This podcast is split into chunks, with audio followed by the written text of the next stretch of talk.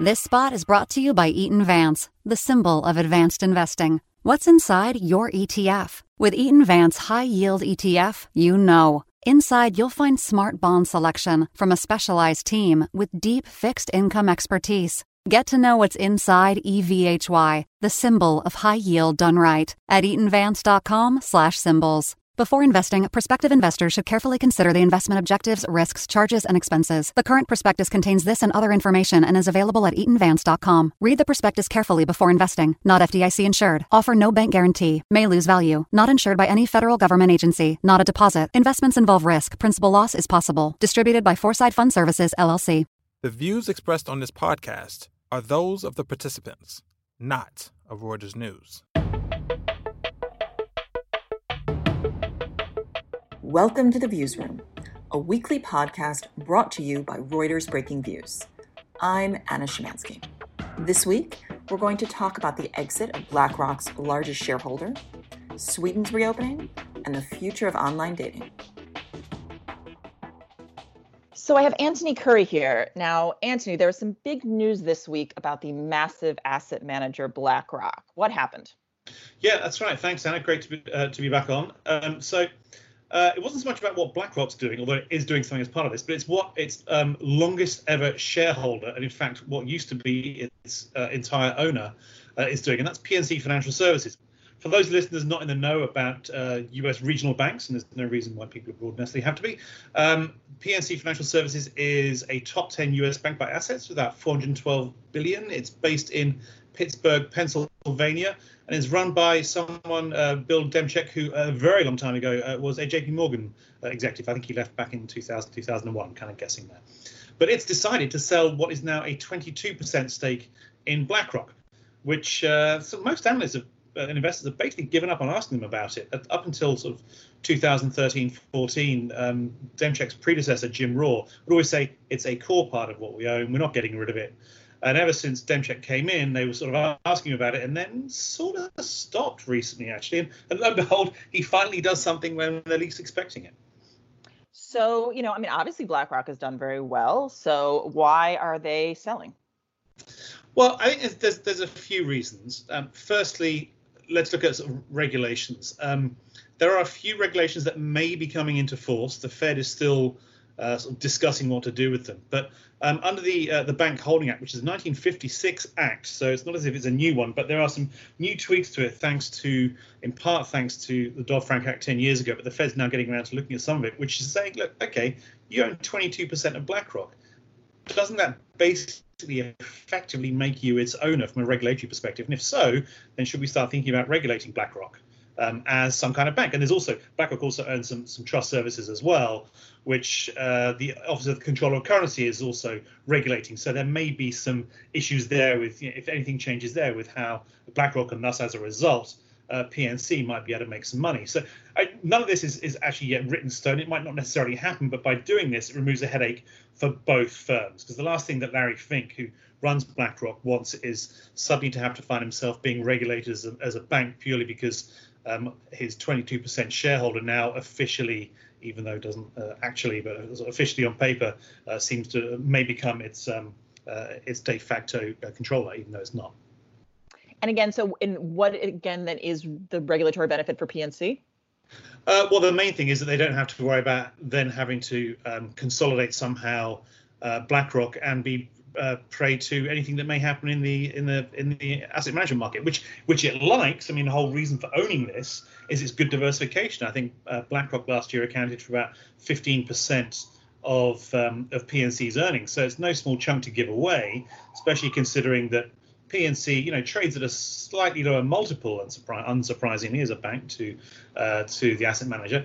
But it, it, gives it the flexibility then to have more money to go out and do other things that may be a bit more core uh, to its business over time. But from a regulatory perspective, I think it just removes a headache of maybe having to deal with many regulators over issues that they never ever intended to have once they decided no longer to own a full controlling stake in in uh, PNC, and that goes back probably to just after the IPO about 20, 21 years ago. And so then you're it seems like you're kind of saying that part of the reason that they did this now, because obviously this regulatory issue has been in, you know, has been the issue for a long yeah. time but is it, as you said, primarily because now you know they see more opportunities, especially if valuations are lower because of the crisis, or are there other reasons well, as well?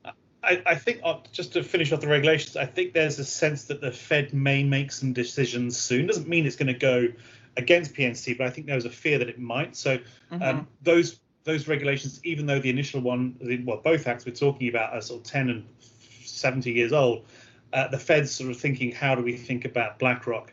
Uh, and also, I think, as, as, you've looked at on the BlackRock side of things, it's a huge money manager. Should it somehow be considered systemically important? And obviously, with 400 billion or so in assets, PNC is already seen as a systemically important, but not a globally systemically important right. bank. So, if that were to change, that would add even more capital and regulations that PNC, neither PNC nor BlackRock would like to impose on each other, as it were.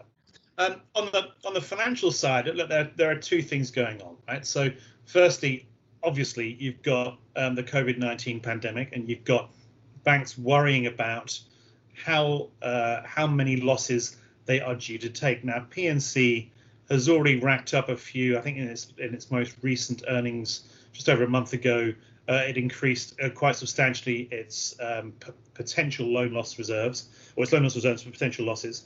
Um, and overall, I think in its most recent stress test it did with the Federal Reserve, it had to show that it could withstand, I think, almost nine billion dollars of losses on its assets over a nine-quarter period. I think is how the Fed does it. Of course, that may well speed up in the pandemic.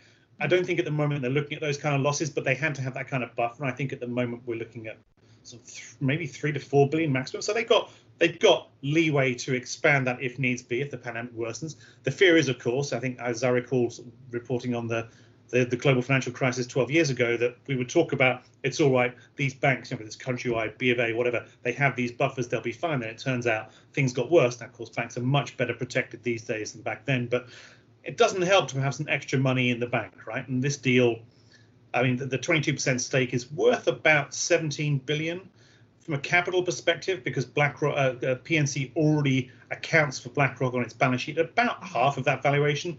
So from a capital perspective, it will get about eight or nine billion, and then you tax that. Other things have to come out of it. It's probably going to probably going to put an extra five to six billion on the balance sheet, which is pretty handy right now. Mm-hmm. From a cash perspective, they'll get much more than that. They'll have you know the, the, the 17 billion less tax, and that gives them extra cash and wherewithal to go out and you know if they want to, as, as I think as as as uh, Demchak has, has, said when announcing this, uh, to, to go out and buy things if needs be. So, what are some of the things you think that PNC might spend this money on? Well, it's funny actually. I was talking to someone about this um, uh, the day it was announced. This person was saying to me, "Look, um, it's like PNC. Uh, Demchak wants to be almost the, the J.P. Morgan of this crisis. You think back to 2008. Mm-hmm. Uh, Jamie Dimon at J.P. Morgan, CEO of J.P. Morgan, uh, bought uh, first of all uh, Bear Stearns, then uh, Wells Fargo. I don't think PNC is going to be uh, doing quite such big deals. You never know, but you know it's it's a sizable bank. It's one, as I said, one of the top ten banks. Of course, Demchak didn't work with Jamie Dimon, I don't think, but he was certainly a former uh, pre-Dimon JP Morganer. So he's he's obviously looked at what his alma mater has done. And as a regional bank, you want to make sure you get a, a, bigger without having regulations to get in the way. And I think you know it's it's still a bit hard for a such a big regional bank to get bigger, but you're going to bet there can be some some smaller banks are going to get into trouble because of the, the, the COVID nineteen crisis. And also, I mean, all of these banks want to expand digitally, right? they have all got mm-hmm. their own projects, but the bigger you are, the easier it is uh, to fund all of these um, fintech projects, whether it's deposits, whether it's investing. Because you know, why not use this as an opportunity to get into other businesses, even credit cards? and I was just looking, and I have no idea if this is what PNC is thinking about, but you know, Discover Financial Services, um, which of course has the Discover card, which is not the best known outside of the US, obviously, but pretty big here. And PNC is mostly, if not exclusively, a US bank. It's halved in value and is now worth less than PNC. So if you think, you know, could we do something as PNC, as, as Bill Demchak? Maybe they go after something like that, or maybe they go after a fintech player, or maybe they just stick to looking at some of these smaller banks going to get in trouble in in their in their various catchment areas where they think we can swallow this up, cut a lot of costs, and grow a balance sheet without too much of a problem. So when you've got sort of five, 10 billion sitting on the balance sheet in addition to what you need, assuming lo- loan losses don't get that bad, then you know he's you know, Demchak set himself up pretty nicely. Gotcha. I mean, maybe last thing to talk about here is maybe go back a little bit to kind of the regulatory situation and what this might mean for BlackRock, like what what it might mean moving forward. As you know, if we look at what happened after the financial crisis and obviously all of these regulatory changes. Now, in this crisis, obviously, nothing wrong has happened with BlackRock. However, BlackRock has also become much more dominant. Yeah, absolutely. So if you think back to um, the beginning of the financial crisis last time, so 2007, 2008, BlackRock was huge. It was especially huge in fixed income and always has been. Mm-hmm. Had recently brought, bought or done a joint, I think it bought Merrill Lynch Investment Managers to add some more active assets. But right after that, or in the midst of the crisis, it bought uh, Barclays Global Investors, which was one of the biggest um, uh, index managers. Uh, and now BlackRock, with what seven trillion in assets, is by is easily the world's largest asset manager. It's a huge force um, across the board, you know, along with um, the other big um, index funds. You think about um, State Street, Vanguard. It owns, I think they often own between sort of 15 and 30 percent of the major U.S. companies between the three of them. And BlackRock is often one of the top three shareholders as a result of a lot of companies across across uh, the US and indeed the world. So it now has a lot more heft. Passive investing is a lot bigger. ETFs are a lot bigger than they were during the crisis uh, 12 years ago. So it now, as from a regulatory standpoint, yes, it, it won't necessarily cause and shouldn't cause the same kind of runs that you get from deposits being taken out at banks or banks lending too much uh, to in bad loans and, and securities and, and having massive balance sheet problems. But if you're a regulator, you've got to look at look at BlackRock and think it's huge, it's influential, really influential. What do we do about it? Yeah, and it seems like it'll be an interesting question moving forward because again, it's not a bank. You know, it's it's it, you know, capital is less of an issue when you're talking about an asset manager. You know, especially you know this type of asset manager. So I think this will be a really interesting story moving forward about what happens with BlackRock. Yeah, that's right. I think I, I think you know, it's something that Larry Fink obviously would, would prefer to avoid. They argued successfully uh, 10, 12 years ago not to be included as a GSIFI, I think, um, uh, after um, the, the, big financial meltdown in 2008. Uh, but who knows what happens next? But you know, PNC has now managed to uh, is about to extricate itself from this. Uh, and you know it's it's it's going to do a good job getting getting the money, and it's it's relying on uh, on a secondary offering that is officially being done by BlackRock to, to get the deal done. So, uh, and one of the and that's a good deal for banks, right? You think not much is happening at the moment in equity markets. Here's a 16 billion dollar deal or so because BlackRock's mm-hmm. also going to buy a billion back from PNC directly. That's going to keep some bankers on Wall Street pretty happy. Great. Well, Antony, thank you so much for coming on. I'm sure this will be a topic we will continue talking about uh, in the months and years to come. Yeah, pleasure. So I have Chris Thompson here from the UK. Chris, how are you? I'm okay, thank you. Hanging in there? Just about. so, um, so you wrote a piece this week on Sweden and their somewhat unique um, way that they've handled the crisis. So maybe first just kind of explain to some of our listeners who might not be familiar, like how Sweden's reaction to the crisis has been different than most other countries. Right. I mean, Sweden has been virtually alone, certainly in the West. Um, it's been pretty much the only state which has not enforced a lockdown on people, essentially telling people to stay indoors during the COVID 19 pandemic. It has instead, um, it, it has banned uh, some very obvious things like gatherings of 50 people or more. But essentially, beyond that, it's relied on a series of government recommendations for what people uh, should not do. So, for example, it is recommended that you know you should not go and visit your elderly relatives. It is recommended that you should not uh, frequent places of crowded areas or mm-hmm. you should not heavily kind of socially interact um, and so forth. So uh, you can do that if you want. It's not it's not it's a recommendation. It's not legally enforceable. So that's where sweden has basically diverged from everyone else including uh, the uk and and its nordic neighbors um, which have imposed uh, lockdowns on the on the population. And if you you you disobey that lockdown, you stand to get in trouble with the police. Well, and so how does the the kind of number of cases and death tolls, how do those kind of compare? Well, so it, it's interesting. Um, there seems there's definitely uh, Sweden's death toll is about per million people is round about 322 deaths per million people, mm-hmm. which is a significantly higher number than its Nordic neighbors. So you're talking Finland, um, Norway, and and Denmark, who have all, by contrast, implemented lockdowns like the rest of uh, Western Europe. Uh, but 322 deaths per million uh, is also significantly higher than Germany, uh, but it's significantly lower than other countries which did implement lockdowns, such as the UK, such as France, Italy, Spain, um, and so forth. So, so the mortality rate has been higher, and it's been it's been a you know the subject of some controversy within Sweden. Mm-hmm. Um, but of course, the trade-off has been that the economic damage has been substantially less than in other places. And so, how exactly does that economic damage compare thus far? So, the eurozone first quarter eurozone GDP came in at just shy of minus minus four percent. We we okay. just had the first uh, UK GDP first quarter printout today, and that the UK did even worse. Mm-hmm. Um, by contrast, Sweden. Uh, so this is quarter on quarter. So the first three months compared to the last three months leading up to the end of 2019, the, the economy contracted by just 0.3 percent. So basically less less than a tenth um, of the of the of the eurozone contraction.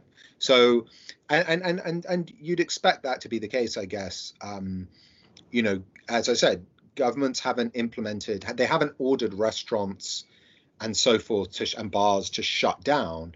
But that said, um, while businesses have been allowed to remain open, you know, one of the reasons it's arguably worked or why they persisted with it is because there's a there's a long tradition of kind of trust between mm-hmm. S- Swedish people and the public authorities. So so you know, restaurants and and hotels and so forth. While you've seen um, while while many have remained open, they've still seen big downturns in business as people have you know stayed home as per the government recommendations. Right. And so has the government, I mean, do they have any numbers about how people are or are not complying? Um, I'm. I don't think. I don't. I haven't seen any numbers per se about how they are or not complying. Um, it's more just inferred from right. if, if you look at if you look at VAT receipts, for example, for March, which is when the rest mm-hmm. of the year went into lockdown, you see kind of, you know, certain sectors of the Swedish economy remaining kind of still fairly buoyant, like they're still generating revenue, people are going out buying things, doing shopping or whatever. But you know, hotels and restaurants, for example, are way, way down um, as as people are you know avoiding places um, where they're likely to be in a crowded situation. So and and and you know, I guess I guess you could you could argue, you know, certainly if they'd enforced a lockdown, then there would arguably be lower deaths. But but this is the trade-off which politically and you know Sweden benefits from a coalition government which kind of cuts mm-hmm. across party lines. Um, so so they've they've there's kind of broad-based political support for this for this kind of approach, this laissez-faire approach, uh, which also it, may, it, must be pointed out is is also the one that is, you know, of course, um, recommended by the kind of Swedish Public Health Authority. Mm-hmm. And and why would you say and, and I know you kind of are speaking there about like this idea of it being this laissez-faire approach. Why do you think that Sweden decided to go in that direction? So, so there's a number of so, so the public trust. Um, the the the health minister gave a speech to the uh, World Health Organization at the end of April, where she was kind of outlining. Um, she she she kind of see, sought to rebut what she saw as a kind of peculiarly Swedish approach and just basically said it's a pragmatic approach based on the fact that A, we can count on high levels of public trust and what the government says and what the government recommends. So, so basically, they'll do as we say and they will socially distance from each mm-hmm. other and so forth. But then there, there are a couple of kind of uniquely Swedish attributes which I think make it more workable than elsewhere. The the, mm-hmm. the, the, second thing being after public trust is is the broad-based kind of coalition governments. So you've got centre right, centre left, and parties who are all bought in to this to this to this approach, which was recommended by the medical authorities. So you might not have that in more kind of you know, politically divided or partisan parliaments elsewhere in Europe. Uh, thirdly, a big reason I think is that Sweden has by far the highest number of single occupant households. Oh. So that's adults with no children, 56%. Mm-hmm. percent Incredibly. Wow. Uh, it's incredibly high. So that that limits a that makes um, self isolation, you know, quite quite um, quite effective. And if you're not, you know, as opposed to Italy or mm-hmm. Spain, right. where living you, with families kind of in, or exactly intergenerational households are common, then then then the potential for the virus to get past uh, your cohabitants is obviously is obviously much more limited. Um, the other thing to mention is that Sweden has, uh, which you know people have known for years, the kind of Scandinavian exceptionalism and so forth, is that it has a very generous uh, social safety net. Mm-hmm. Um, so even the self-employed um, get get most of their wages paid. Um, mm-hmm. You don't have to have a sick note, and, and and actually the government just tweaked the rules that now basically they will start paying you almost from day one uh, that you're that you're missing work. Gotcha. And so I I think there's people can feel safe that if they're not feeling well, they can self isolate without financially kind of damaging themselves. Whether I don't know in the UK or in the states, you know, it's it's slightly more precarious. You know, you need to right. put food on the table. You might be incentivized to still go into work even though you're not feeling 100%, and that obviously has has has spread COVID-19. Um, and then and then and then again, kind of tied in with that, the Swedish government has announced a series of very generous support measures um, for companies. Uh, so not only helping with wages, so paying a clear majority of workers' wages, furloughed workers' wages, but also even with their fixed costs in terms of uh, they they announced a scheme recently where they'd reimburse um, companies a portion of companies' fixed costs based on lost turnover.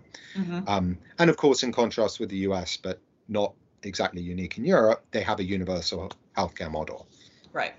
So I guess maybe the sense that I'm getting there is that you know whether you not whether or not you think Sweden has had success, any success that they have had wouldn't necessarily be able to be replicated in many right. other countries.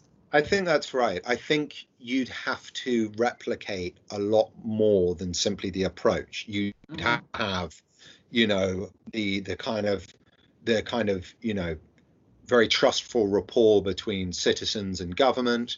You'd have to have a a a, a kind of deep um, and confident welfare state and kind of you know both for citizens and for for corporates um, and and you would have to have you know um, a sufficient number of single households uh, so that it wasn't spread between family members or, or, or, or, your flatmates or something.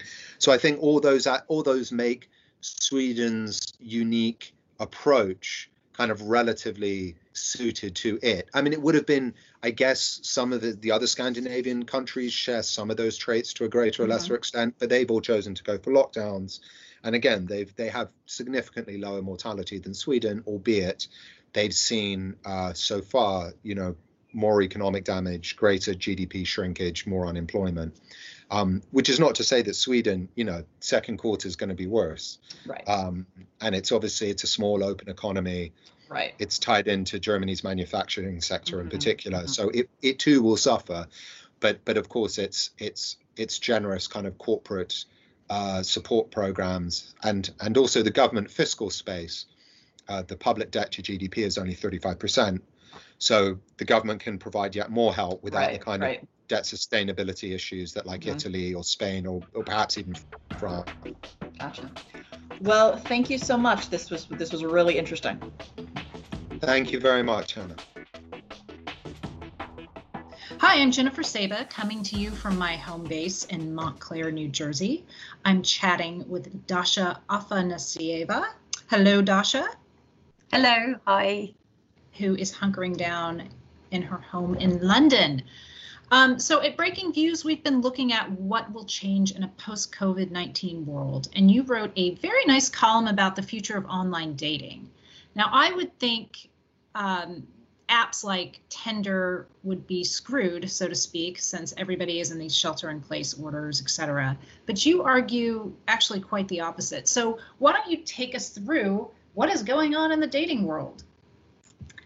Yeah, I mean, on the one hand, it is true that if you were using these apps to sort of get chatting to someone and meet up with them quickly and have a date, uh, then you're likely not to be either able or willing to do that right now because of the lockdowns and because of people being discouraged from going out. Yeah. Um, I have kind of since publishing the article, I have sort of heard of of apps where people are specifically targeting the kind of the risky aspect of of meeting up in in COVID. But so, so meaning that the risk of it is sort of like the the illicit kind of danger of it means that people want to do more. I'm sure a lot of that is happening actually. Yeah, there's a bit of that, but let's you know I think it's probably pretty much on the margins. That's that's your niche niche market.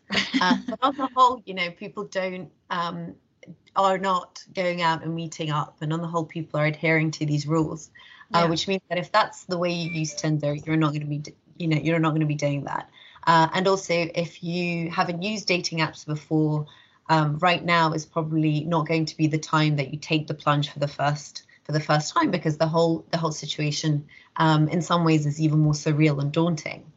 Uh, but there is a real opportunity for dating apps and that's that people also can't meet in bars and restaurants and they yeah. can't even sort of you know flirt by the water cooler or whatever. That's not the way uh, they're able to meet either. So in a way, uh, dating apps are really the only source of of sort of fresh blood in our lives um, for singletons. So um, so people are using them for you know in, in that function uh, yeah. and to take advantage of that. Uh, some of these uh, dating companies you mentioned, there's Match, and that's that's sort of the main one that uh, owns a lot of the apps. They're creating video uh, add-ins so that people can have video dates um, and they can kind of get to know each other before actually meeting properly or you know maybe they'll never meet properly um, and actually that's a very time efficient way to meet someone for the first time yeah. you know because you get to figure out if you if they're really sort of if they have a, you know the kind of voice that you like if they you have to sort of filter out anybody whose laugh you find annoying um, you know, it's sort of a step closer to reality, but without committing committing the time of a, a full date.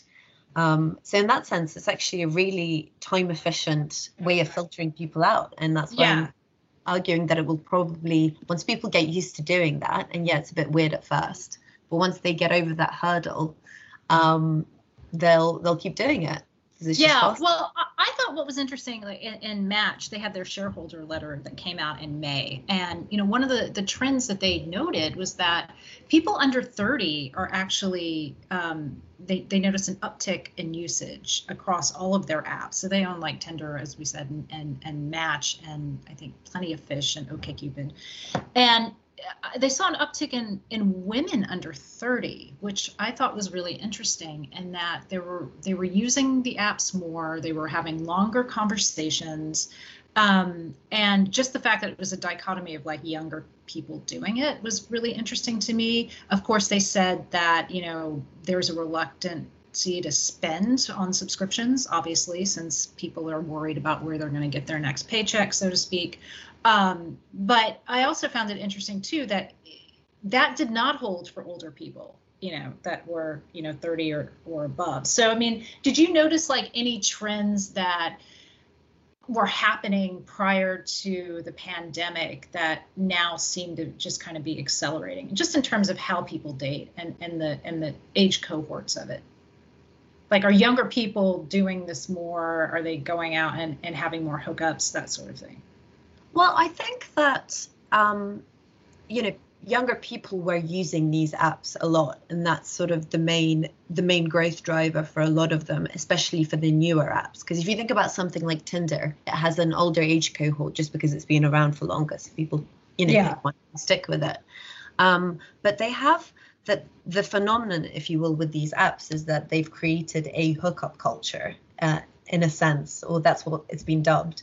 And it's very difficult to kind of come up with numbers for whether people are actually having casual sex more or not. There are lots of sort of conflicting studies that debate mm. whether it's, you know, it's just um, society and sort of society's acceptance and the fact that people talk about it in the movies, or whether it really is the, you know, the fact um, something that's happening as a trend on average, sort of statistically robustly.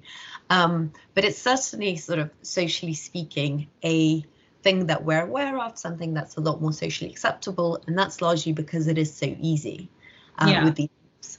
Um, and and that's kind of you know how in the beginning how Tinder burst on the scene is is this sort of sense of you share very few profile details. You're not necessarily interested in, uh, you know, sort of someone's life goals or their true values, but you just see their photos and you instantaneously make the decision of whether you want to talk to them or not.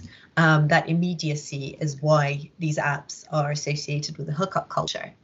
Um, and I think in, in the same way now, you know, it's not that people, I don't think it's true to say that because of coronavirus and because people are afraid to get it, you know, all casual sex is going to stop.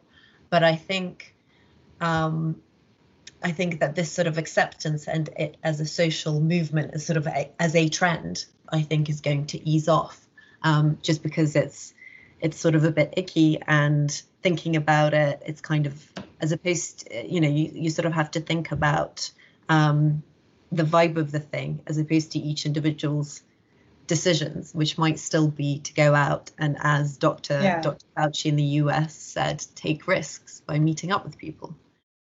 I think risk is also like a really uh, interesting point about these apps too, because it, let's go back to the fact that Match was seeing um, more women uh, going and, and using um, using their apps for dating. And I mean, I, what's interesting about that is it seems to me that like one of their competitors, Bumble, their whole selling point was that it was a safe place for women. Women could approach um, people first, people that they were interested in first, versus um, you know having to deflect somebody that they may not like. So I'm wondering if because people are locked down and shut down, this is also kind of driving behavior because it it feels a little safer versus riskier. Yeah, I mean, interestingly, Bumble has actually had this video feature for a while, so they've, mm. uh, you know, they've seen a lot of uh, growth in in how much sort of people are using uh, video calling. But I think from from my reporting, you do really get the sense uh, that women um, using, I'd say, obviously the heterosexual apps are finding that they have this sort of safer space. Um, that there's I mean, I really don't like gendering all of this stuff because it does go into these stereotypes. So you kind of have to be careful. But, yeah. But there is a sort of um, a, a, reduction in in sort of women being worried about the, you know, predators and about kind of, um, you know, you know, sort of things getting getting a bit too intense quickly or being pressured to sort of meet up or you know that aspect um, I'd say the more maybe sexually aggressive aspect of online dating. Uh, and instead, again, it's very gendered observation, but there's this this refocus on on the romance and the, the sort of chatting for a bit and the having video calls and then maybe going for a walk in the park at a two meter distance. Yeah. Um, and I have been told that that's, you know, that's making women feel uh, more assured and are more comfortable with using these apps. Huh. Okay. Well, that is um, interesting, and I know you'll you'll continue to look at this topic as we uh, as we progress. Hopefully, we will um, get out of lockdown at some point. But um, Dasha, thank you very much for your time. I appreciate it, and stay safe and healthy. Thanks so much. Take care. That's our show for this week. I would like to thank our guests Antony Currie, Chris Thompson, and Dasha Afanasieva. And hats off to our producers Laura Browner, Sharon Lamb, Freddie Joyner, and Andrew D'Antonio. Our final thanks go to you, our listeners, for tuning in. Subscribe to The Viewsroom and our sister podcast, The Exchange, on iTunes, Spotify, or wherever you go to get your podcast fix. Check us out every day at breakingviews.com. And don't forget to tune in next week for another edition. This spot is brought to you by Eaton Vance, the symbol of advanced investing. What's inside your ETF? With Parametric Equity Premium Income ETF, you know. Inside, you'll find institutional expertise from a specialized team with deep derivatives experience. Get to know what's inside PAPI, the symbol of alternative income, at eatonvance.com/symbols. Before investing, prospective investors should carefully consider the investment objectives, risks, charges, and expenses. The current prospectus contains this and other information and is available at eatonvance.com. Read the prospectus carefully before investing. Not FDIC insured. Offer no bank guarantee. May lose value. Not insured by any federal government agency. Not a deposit. Investments involve risk. Principal loss is possible. Distributed by Foreside Fund Services, LLC.